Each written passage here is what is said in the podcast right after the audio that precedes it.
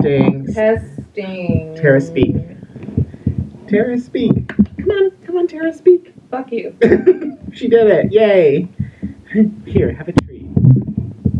It's a cookie. It was good. I had one. Yes. Welcome to Basic Snitches. My name's Adam, My name is Tara. and we are recording from Tara's house today. Yay! So the sound quality is probably really good because my house is haunted. And that's every time we record there, which is the majority of episodes, they sound like shit. But the ones that we record here are like crystal clear. Are you gonna cut that out if it's not crystal clear? I mean, it's going to be crystal clear. Hi there. Editing Adam here. Um, so we addressed this in a couple minutes, uh, the whole sound quality thing, but I just wanted to pop in for a moment and I'd let you all know we realize this is ironic. When we were recording this last night and realized that we weren't using the right microphone, I was like, eh, it's fine, it'll just be muffled. It's way worse than I thought. I understand. We're really sorry about that. Um, during the recap portion, you'll hear it get a little bit better and then it'll go back, but it'll even all out, trust me. Anyways, just stay tuned. It'll last for a few more minutes and then we'll be back to our typical sound quality. But for now, just deal with it. Bye. The sound quality here is real nice. So, um, anyways, Anyway, today we are covering chapter 12 The Polyjuice Polyjuice Potion.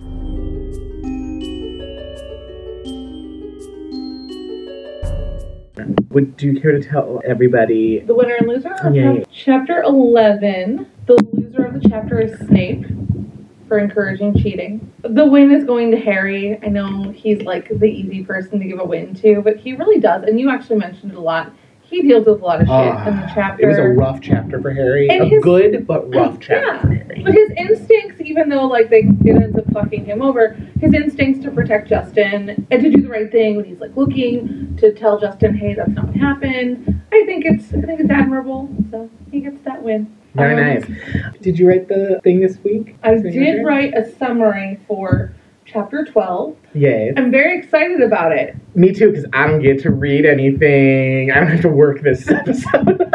We're going to have a very special guest read my chapter 12 summary. And this special guest will be joining us next week on our episode on chapter 13, The Very Secret oh, Diary. I thought we were going to say it in unison. But I didn't remember what it was, anyways, as usual. Yes. the next voice you hear will be that of one of our favorite Ravenclaws, Stephen Ostertag. Yes. And a Basic Snitch super fan? Can we say that we have super fans? We have at least one. We have Stephen. 50 subscribers on Spotify. We have super fans. Yes. And Stephen is one of them. he is the super fan of Basic Snitches. So um, we will have him read that right now. So take it away, Steven. Ooh, Harry had to go to the principal's office. Ooh. McGill leaves him alone in Dumbledore's office, which feels like not a great idea. Harry takes this time to try on the sorting hat without permission, and then he stands there doing nothing when a sick bird bursts into flames. And that's when Dumbledore walks in and laughs at a child for his clear discomfort over seeing an animal just burst into flames. Honestly, no wonder Harry doesn't want to talk about hearing voices with him. It's almost Christmas, and everyone still thinks Harry is the heir of Slytherin. So most of the students go home for Christmas, leaving the Weasleys and Harry and Draco at Hogwarts. It's double Christmas, and Hermione wakes up Ron and Harry by telling them the Polyjuice potion is ready. But because we need to enjoy some Christmas stuff first, they decide they will be taking the potion after the Christmas feast. So, first, we just get to enjoy a little bit of drunk Hagrid and Fred and George bullying their older brother. Sounds like Christmas to me. Hermione is the queen of plans and comes up with one so that Ron and Harry can turn into Crabbe and Goyle. And somehow that is pulled off without any trouble. They all take their potion, but Hermione decides not to go with them. So Ron and Harry trot off looking for the Slytherin common room. Twice they mistake people from other houses as Slytherin, only to be found by Malfoy. They all go to the Slytherin common room, and being the completely oblivious human he is, Harry plays the part of Goyle well. Even though they start to change back while with Malfoy, they manage to get back to Moaning Myrtle's bathroom without any problems. Unfortunately, for Hermione, the plan didn't quite work and she accidentally used cat hair in her potion, which is why she didn't go with the boys. Also, Myrtle bullies her, which is uh, rude. Oh, and despite Ron's logical assessments earlier, Draco is not the heir of Slytherin. He's just a big, old, racist asshole. Yay! we'll talk to you next chapter, Steven. Hooray! Like, for real. I'm I wrote a very funny outline. Good job, me. Yes. All right. So the chapter starts with McGonagall taking Harry to Dumbledore's office. Yes. And actually, in the last episode, I talked about how, of course, Harry had a very rough chapter. There were a lot of these accusations flying around.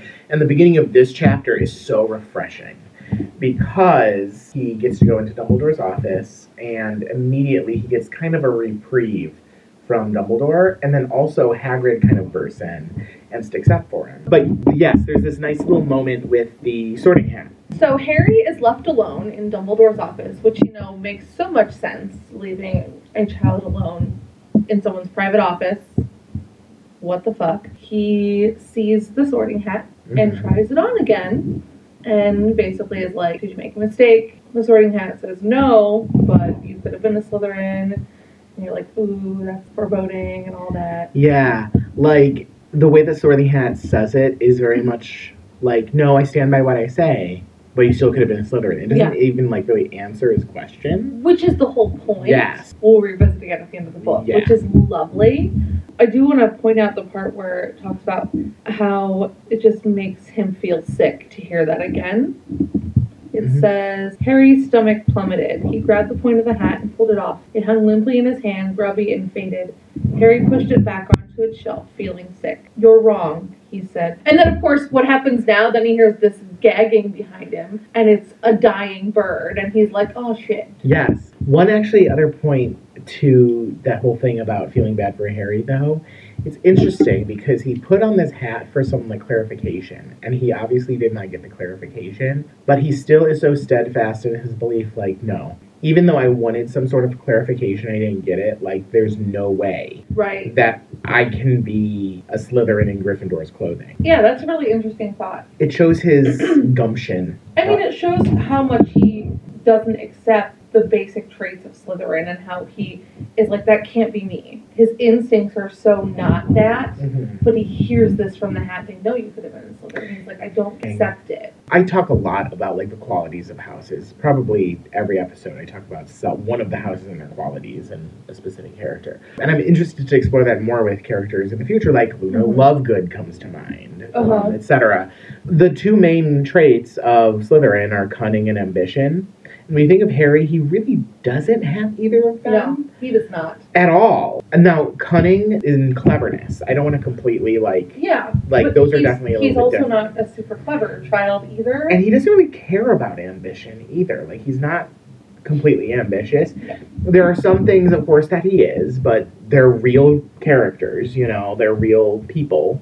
Um, or they're painted like that because he's ambitious about like Quidditch, for example. Or there's moments like the Mirror of Erised too, where there's some ambition or some quest for an answer. You know what I mean? I think I think that the Sorting Hat says it the best in the first book about Harry's desire to prove himself. I think that maybe that contains some sort of bit of ambition hmm or even pridefulness, which is a trait of both Gryffindor and Slytherin. Yeah. So maybe it's that. I'm not really sure. Obviously, we learn so much further down the road where that Slytherin pull Yeah. really comes from. But I find it fascinating that Harry's instincts are that is not me. One other thing that you see in terms of like traits, I'm pretty sure I've mentioned this in the past how ambition and cunning can be seen as positive things and negative things. Ambition, I know this from an 18th century novel class I took in college. Ambition is often painted as like a major character flaw in Okay. some novels written in that era, which is interesting because I think of ambition as a positive thing. Me too. But at the same time, like, okay, look at bravery, which is like the quintessential Gryffindor trait. Yeah. There's positive things about it, like it's a good thing to be brave, but there are definitely like negative things about it. Like if you're blindly brave and just go run in traffic. you You're being reckless. Yeah. Yeah. It, just like how blind ambition, which I think you tend to see that a little bit more with Slytherins in this story, is a little bit reckless. So hey, this is uh Adam and Tara from the future. Uh, well, sort of the future. It was like five minutes from the future from the last Adam and Tara that you just heard. We probably sound a lot more clear right now. Yes. Uh, that's because, of course, the one time where I'm like, Tara's house has great acoustics is when I neglected to hook up our nice microphone. So, of course, we sounded muffled. We should sound better now. And that's also probably why Steven sounded better when he read Tara's recap. Yes. Anyways, so as we were saying Back about to this traits, conversation. um, but yeah, I think that there are a lot of traits that can be construed in positive and negative ways. Absolutely. Essentially, that was the point I was trying to make. Well, then there's a bird that bursts into flames. Oh, I love Fawkes so much. I do too, and I honestly, I really feel bad for him. Again, this this actual podcast should be called "Tara Feels Bad for Harry" hmm because this poor kid has had the shit just thrown on him. You know, he just came across a petrified student and ghost in the hallway. Then the whole school is like, "You're fucking attacking students." Then McGonagall takes him to the headmaster's office. Then he's left there alone, and he's got all these like sleeping portraits. It Just it's like an awkward moment, and then he's like, "Oh, hi, I'm gonna try on the Sorting Hat." The Sorting Hat doesn't tell him what he wants to hear, and then this bird looks like it's dying, and then it bursts into flame, and holy shit, is this kid not traumatized? It even says something in the book about like, of course, the one thing he needed yeah, the last this thing bird he, to die, yeah, or something some- similar yeah. to that.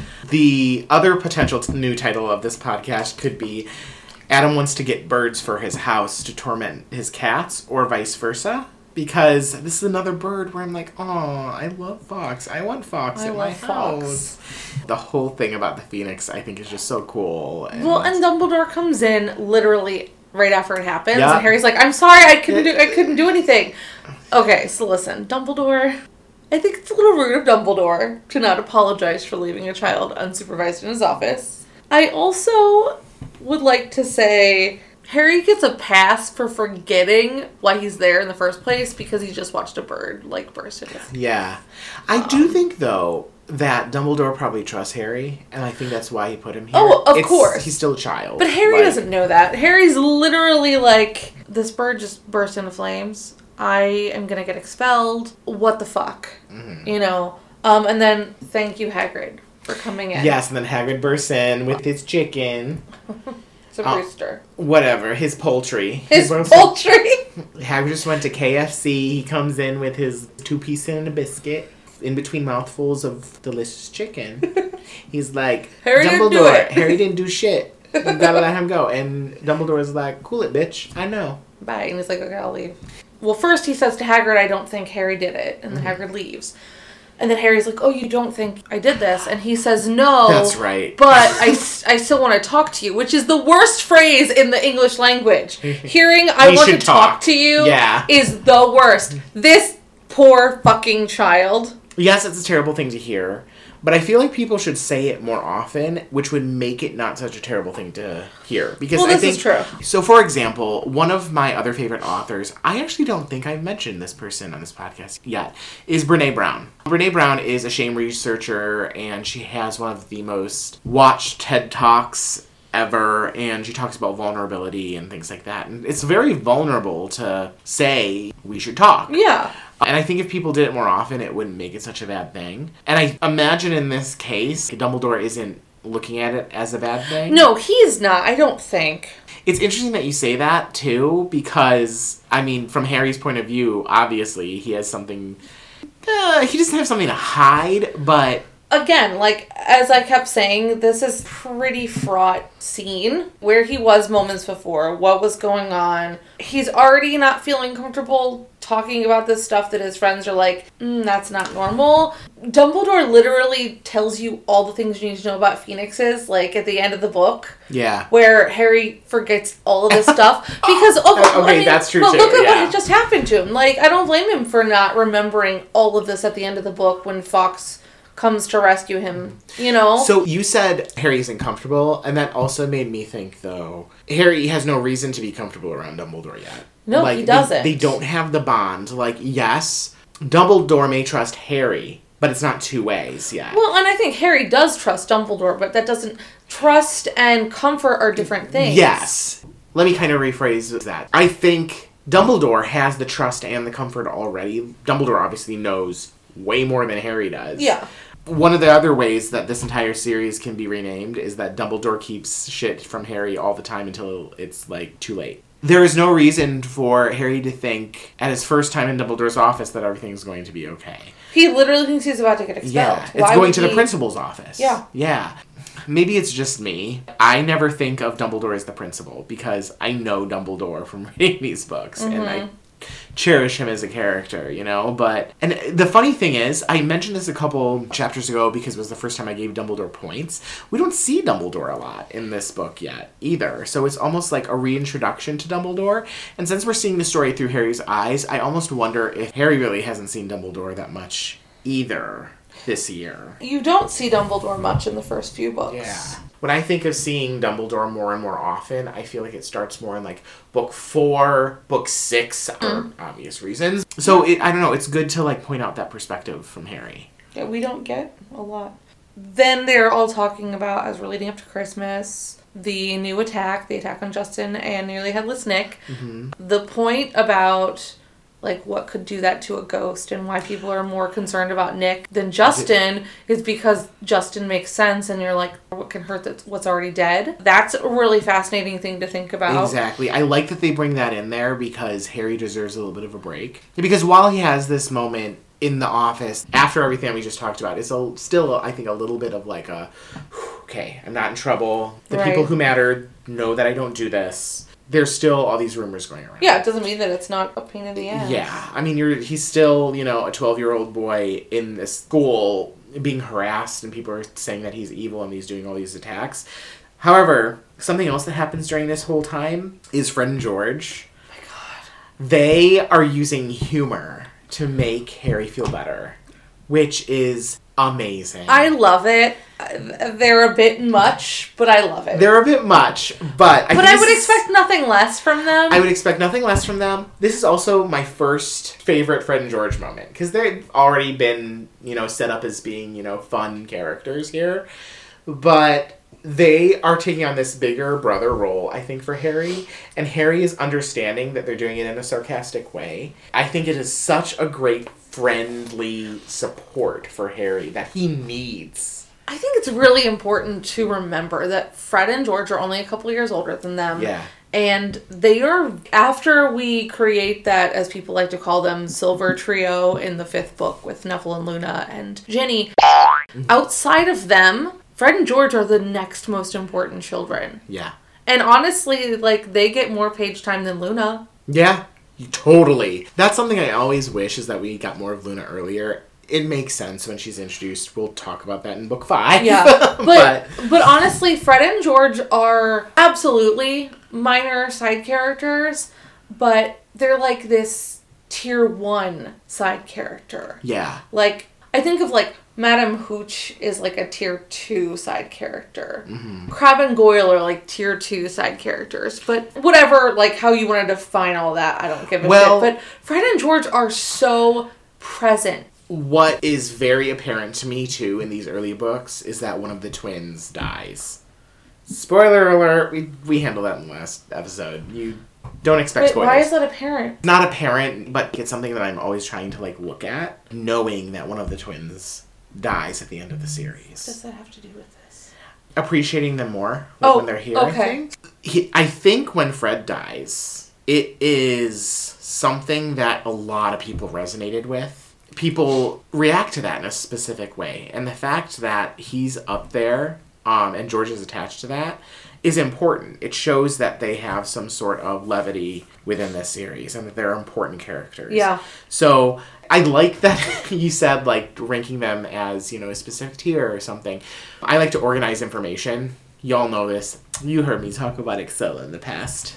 Maybe I'll create an Excel sheet of like the definitive ranking of Harry Potter characters.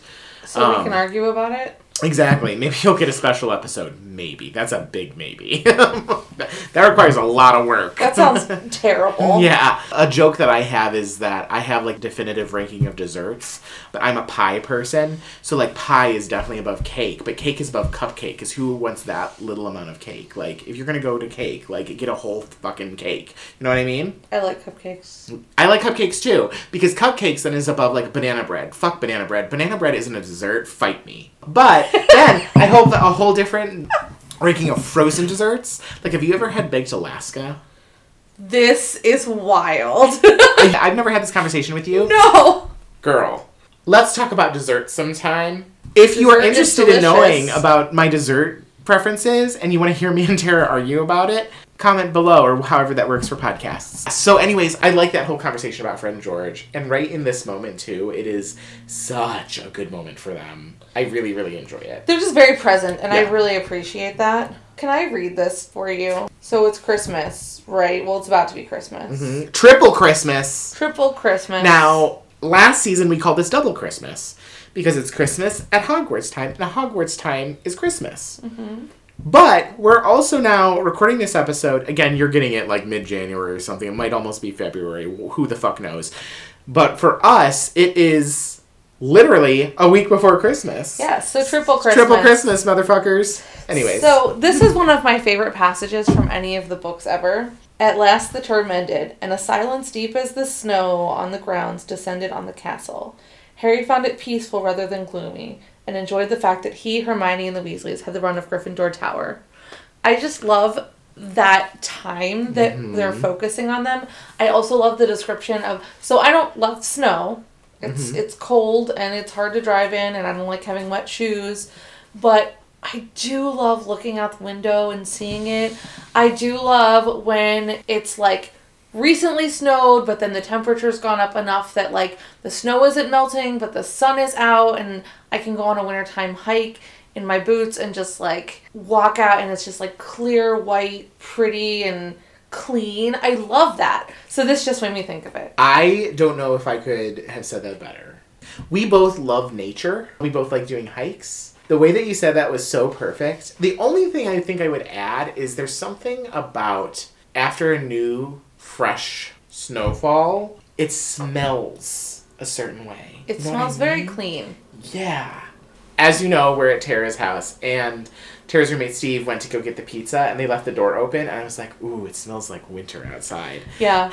and it was that same thing. There's something so great about it and crisp. But at the same time, Hogwarts is a beautiful place. They have full run of Gryffindor Tower. Ah, like, Ugh, I that's love pretty amazing, that. too. I love that so much. So the Weasleys all decide to stay at Hogwarts rather than go to Egypt with their parents to visit Bill. You're fucking doing it wrong. Go to Egypt. So, yes, I have a fascination with Egypt, I have a fascination with being anywhere but here. but they're at Hogwarts, though. They can go, they can come back to Hogwarts. Egypt. But I'm the fact saying. that they have a family member with connections in Egypt, they'll probably get to that to happen sometime. I also wonder, true, like following up on like just talking about the Weasleys twins, I wonder if they're there to like support Harry. Well, I think they probably are. Yeah. Well, and Percy's like, we're here to. I'm here to support the teachers and stuff. Percy, you're there to be with your girlfriend. Yeah. Cause she there too. Hmm It's Christmas morning. Something that I, of course, love. We talked about this in the last season with like the flute and the all the gifts that he gets from everybody. In this instance, there's the same thing of gifts. He gets like the treacle fudge. He gets the fresh quill from Hermione. I like the description of all of those different things. I do And too. how like personal they all are. Of course, Hagrid gives him rocks because at this point, Hagrid only assumes that Harry likes to eat rocks because he keeps coming down and eating rocks. One other thing, Hermione gets into the boys' dorm room. Yes. How the fuck did you do that? Aren't the ch- stairs That's enchanted? explained later, I think, in one of the other later books. that the girls can get into the boys' dormitory, but the boys can't get into the girls' dormitory. Oh, perhaps. I can't remember which book, but I'm pretty sure it's explained in one of the books. Huh. Ron's like, "What are you doing in here?" And I'm like, "Ron, she just brought you a present. Yeah. don't be mad." There's another lady who comes into the dorm room. and Oh. That's Hedwig. Hedwig, that is her Hedwig's dorm room. back. She lets those five boys live there. The way that like this whole exchange happens. Oh, you're back, and Hedwig's like, "Yes, I am," and nibbles on his ear. I really love that. Birds. Ugh. Love Hedwig. I know a lot of people who don't like birds, but this series has a lot of cool birds in it. Notice the absence of Canadian geese in this series. Well, that's true too. Canadian geese are assholes. Sorry, Stephanie, our Canadian. She's our. Yeah, she's not an asshole. Canadian geese are assholes. I know, but they're like the, I don't know the Canadian national bird or something, right? You know, Canadians are nice, so they have to have an asshole bird. as Probably. I, I don't know. Anyways, so Hermione is showing a lot of this. We've talked about Hermione having Slytherin traits in the past. She has a lot of ambition towards the Polyjuice Potion plan. She got Um, a plan. Don't get in her way. And we've already talked about this, so we don't need to go super deep into it. But like Ron is showing a lot of hesitation, and part of it I think is we even talked about this in the last episode. All three of them are like, "Look, we don't want to get in any more trouble than we've already been in after this car situation." And but Hermione's preparation is also really, really good. it's really good. Ron even says like, "How many flaws are here? Like, there, there's so many ways that this could go." He's not wrong. I mean, Like, and good on Ron because Ron usually doesn't think things through. but Ron is watching his ass for the reasons Yup. you just mentioned. there's a lot of growth. We've already talked so much about this, but there's so much growth in Ron, and I think it bears repeating. And of course, it doesn't backfire until it does. And this is where I'm, of course, jumping ahead a bit. It kind of bites Hermione in the ass. Yeah, it kind of does. Yeah. But the first part of the plan goes off perfectly, other than Ron and Harry committing minor assaults on fellow classmates. Truthfully, That's they drag them into a in a I'm like, room closet. Okay, well, Yeah. that happened. with the cupcakes and everything. At least they got to eat cupcakes before they I were guess so. shoved in a closet. Yep. Too bad it's not cake though, because who wants just a little piece of cake? I think it is a cake. They call everything cakes. I know they the really do. You're not wrong. If he it held were up two plump chocolate cakes. Yeah, I think they were probably like still like smaller cakes, like Probably. little personal cakes, which is you know Delicious. I'm talking dessert rankings here: cupcakes, UK cakes, normal fucking cakes, and then pies. like if they got pies, girl, like I'm right there with them. Like if I see floating pies, I'm like, yes, bitch. For my birthday next year, Tara, I want floating pies. We'll see what happens. Yeah. Guess Start- what's not going to happen? Start practicing Wingardium Leviosa now. Mm-hmm. so that all goes well. They create the potion. The description of the potion and like when they put the hair in it and how it like changes different colors, I think is super interesting. Can we talk about how Crabbe's definitely sounds the least disgusting based on color?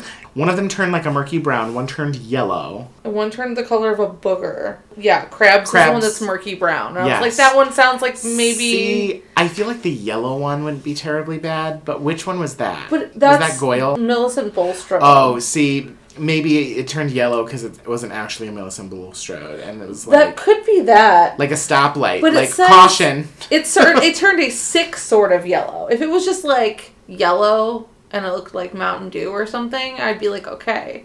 But a sick sort of yellow sounds like I'm not gonna drink that. How is a sick sort of yellow not the color of Mountain Dew? I don't know. I don't like Mountain Dew. the description is sick sort of yellow, which makes me go no thanks. Don't eat the yellow snow.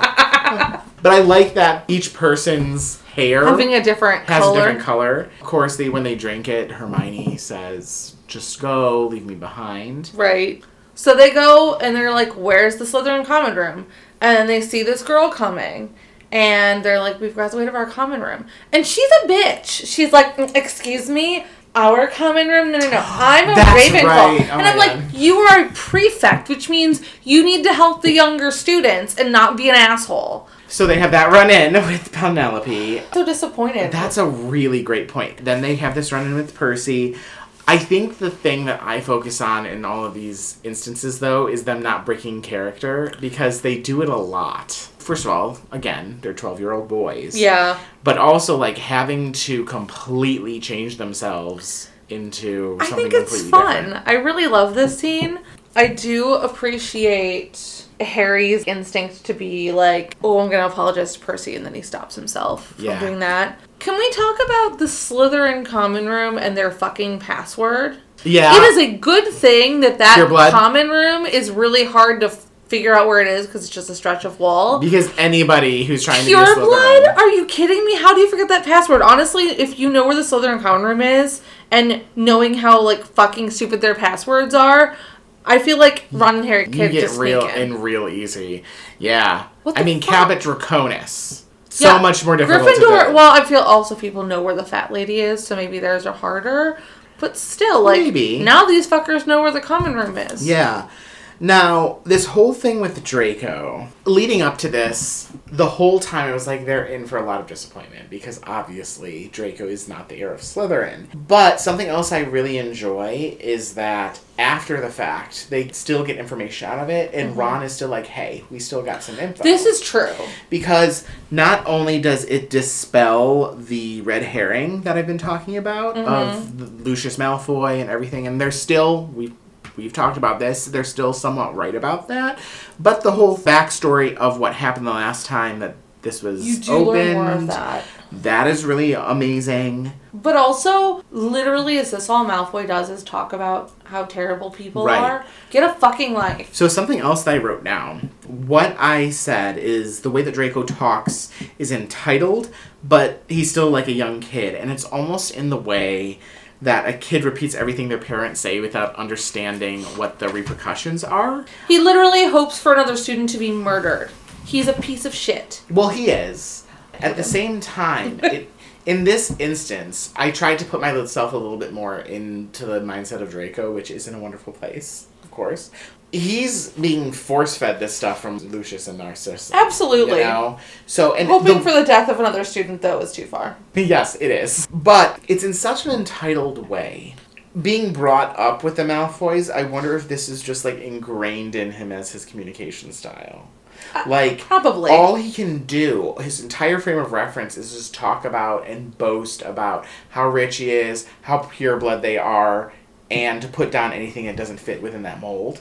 That's really Um, really does remind me of when they're in Madame Malkin's at the beginning of the series. yeah, that's a really good point. I'm not trying to say anything that he's saying is good. No, no, no, either, I know, but what you're saying makes a lot of sense. Because the way that he even talks is feels so unnatural. Like he goes Yeah. right into it, almost unprovoked. How often is he constantly prattling on about this? And how often are the Slytherins who aren't evil getting sick of Draco's shit? You know yeah. what I mean? Yeah. We're not to the movie part yet, but he's in the Slytherin common room and he steals something that doesn't belong to him and he's like fiddling with it. That alone tells me that like he doesn't fucking care who he's fucking with. No, he doesn't care. There's gotta be some Slytherins who are like this little fucking. Oh my god, bitch." yes. You know, I paid really attention to like how he was talking in this instance because he's talking to people who are allegedly his friends. And obviously, he's not thinking. Draco doesn't think. No. I mean, it- it- my favorite is when he's like, whoever it was is probably still in Azkaban, and Harry doesn't know what Azkaban is, and he's like, Goyle, you're an idiot. And I was like, yeah. Okay, I so that actually laugh at that every time. that totally brings me into kind of like the next thing. So the one more thing about Azkaban, I like this because the reader doesn't really understand what Azkaban is yet either. it's really great. So that's very smart. but we gonna find out in a minute anyway. And this is another hypothetical where like I feel like I kind of know the answer, but I want your opinion on it. I wrote why are Crabbe and Goyle and Slytherin, other than being pureblood and children of dark wizards, they're not cunning or ambitious. And I truly think it's because they're not gonna end up in Hufflepuff or Gryffindor or Ravenclaw based on who they are. They're not kind, they're not smart, they're not brave. I think they literally put them in Slytherin because it's like, well, they're not cunning or ambitious either, but they're children of dark wizards and they're well, they have to go somewhere. Yeah. You know, and we learn a little more about it when we're in the sixth book and we're learning about Voldemort and all the people Followers. around followers. That's like what that's what they are. They're they're definitely followers. And they also are bullies. They like bullying Mm-hmm. people. I think if Malfoy weren't around to tell them what to do or who to bully, that they would just walk through the halls and shove people like Colin Creevey down the stairs or something. Well, yeah, and I think there, there's bullies in other houses too. Cormac Yeah. McLaggen, Zachariah Smith. That being said, I don't like the idea that Slytherins are bullies, but I think that their instinct to like like I said, it's the dark wizard. If the sorting hat is like looking at all of their different traits, it's like, well, I don't know. They're they're not going to be in the these other three. They have more of the traits that sort of Yeah. fit them in there. Because maybe they also asked to be in Slytherin. Maybe the sorting hat That's was like true. That's true. It's like, oh, you're gonna go into Hufflepuff, and Mm-hmm. Crabbe is like, I don't want to be in Hufflepuff. They're all fucking idiots or So something. what I was gonna say, because the Sorting Hat song says something like "all the rest go to Hufflepuff," Yeah. something along that line. This is totally a case for Hufflepuff doesn't always get all the rest. Sometimes Slytherin gets all the rest too. or Like, Gryffindor or Ravenclaw. there may be instances where they don't fit any of the traits, but they fit best in another house. Exactly. Yeah. So I don't know. It's another one of my like. You and another Hufflepuff. reminder of Harry being like, well, this is where I want to be. I bet other people do that. Mhm. I bet you at least one Weasley did that. Yeah, sure. Maybe Percy. I can see Percy maybe wanting to be in Ravenclaw. Percy was probably going to be put in Slytherin. He's like, oh, I couldn't be in oh, Slytherin. Oh, see, I was thinking that Percy was gonna. Well, no, that's a good point. He has the ambitious and the cunning. Yeah. Earlier in this book, we saw him in like that secondhand wizard shop reading a book about prefects to the Prefects to- yeah. power. So yeah, that's a good point. Honestly, now I know we haven't reached the end of the chapter, but I We wrote down no more notes. at the end of the chapter. Essentially, they start turning back into their cells. And they're like, fuck, we gotta go. And they Yeah. run back. Myrtle is, for whatever reason, like delighted suddenly because she can bully Hermione, which Yeah. is real fucking rude. It is rude. I still love Myrtle. I know you but do. Hermione had digested cat hair, not a Millicent Bulstrode hair, so now she a cat, Which honestly, like, if I had to choose between those two hairs, right? So, I'm yeah. sure I have digested several cat hairs. You Oh, know, right? But living haven't with two we? childs, two childs. Two- That's what I just said. And yeah, that's pretty much the chapter. Yeah.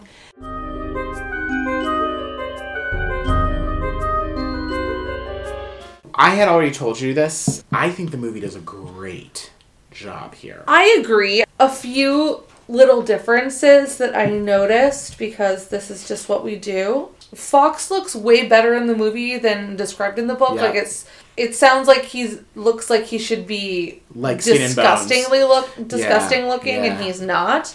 The scene in Dumbledore's office is pretty great. Also seeing Dumbledore's office is so cool. Yes. So something I said to you, I noticed it a little bit more in this chapter, but I've been kind of meaning to say it for a while now. This movie has beautiful shots of Yes. Hogwarts. That bathroom is beautiful. In the book, it even talks about the bathroom being more hit than it is in the movie. Like Yeah. that bathroom is gorgeous. Dumbledore's office. I feel like at some point on this podcast, I said something like. I wanted my house to look like XYZ on Halloween because it's like terrifying. But then when they come to my door, they get all like the good candy. Mm. And and every other day of the year, I do want my house to look like Dumbledore's It looks office. great. It's really really cool. Also the music. The music's Um, fantastic. The Fawkes theme is one of my favorite parts of the entire soundtrack of all the movies. But then also the Christmas music, which we do get in this We chapter. get yeah, we get the Christmas music.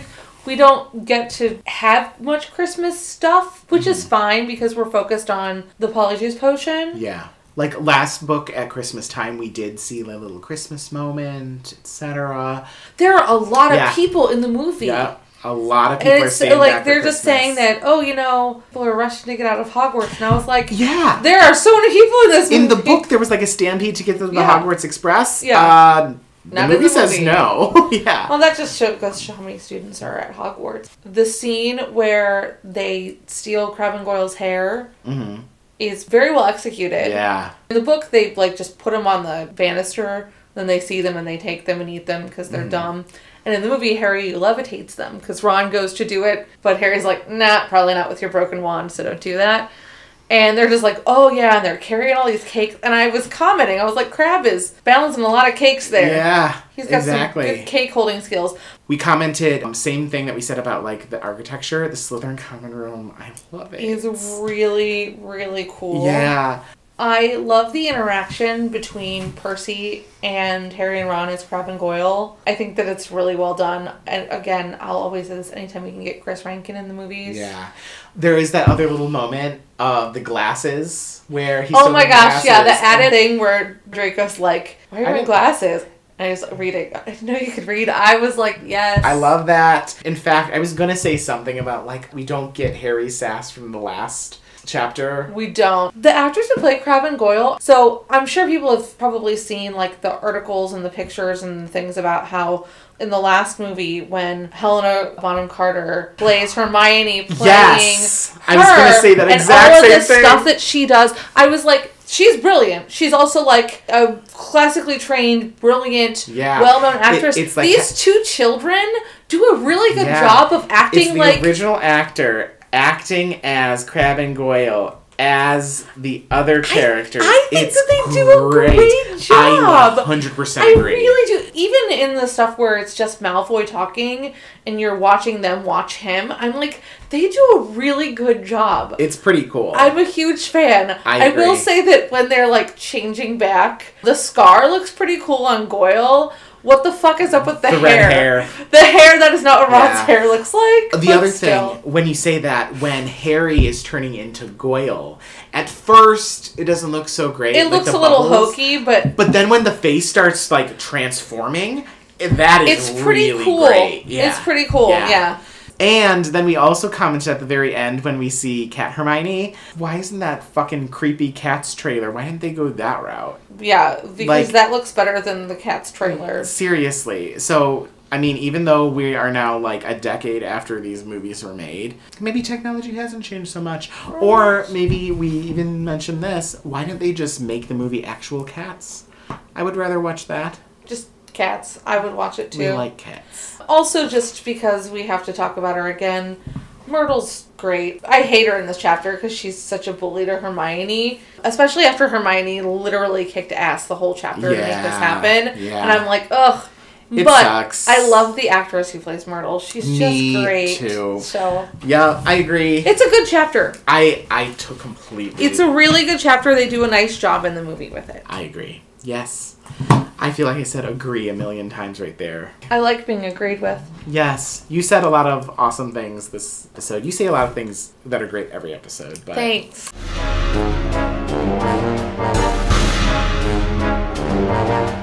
there are a lot of points that I gave.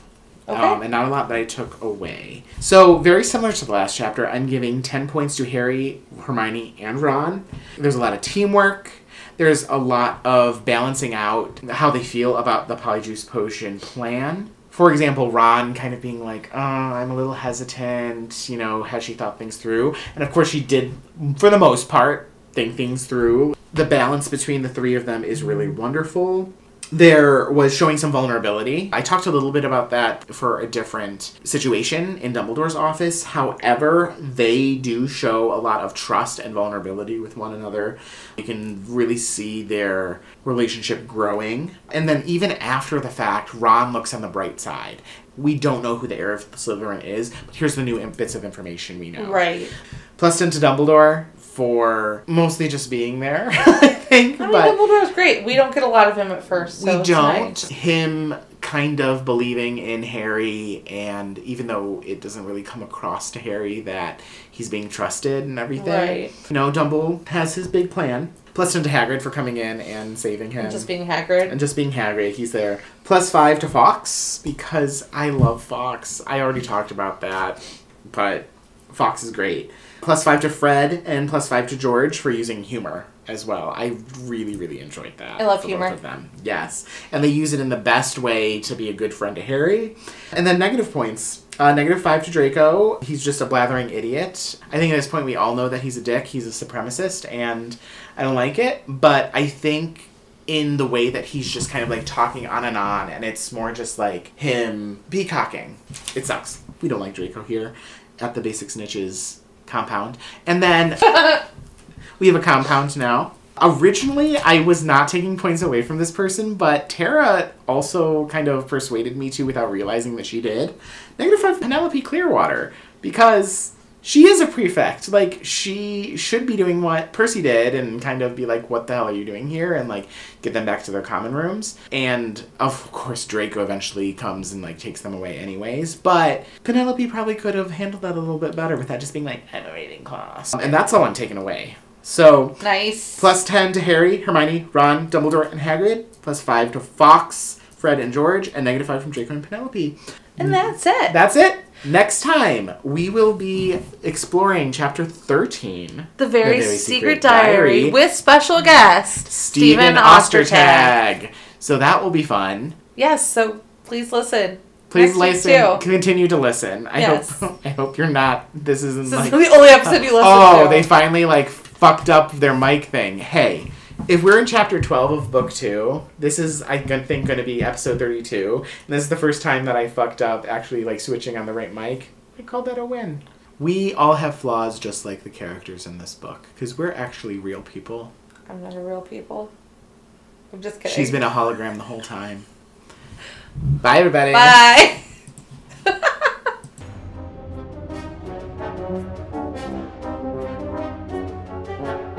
Basic Snitches is produced and recorded by Adam Bowers and Tara Corkery. Edited by Adam Bowers. And published by Tara Corkery via Podbean, and now available for download wherever you listen to podcasts. A special thanks to all of you for taking the time to download and listen to us. We hope you enjoyed us. If you enjoyed us, please be sure to rate us five stars on your listening app of choice. And if you didn't enjoy us, then we're sorry you're so angry. Please also connect with us. Find us on Facebook and Instagram at Basic Snitches or email us at basicsnitches at gmail.com. We're excited to get more feedback from our listeners and to hear what you have to say about the questions and discussions we have on the podcast. Catch you later, snitches!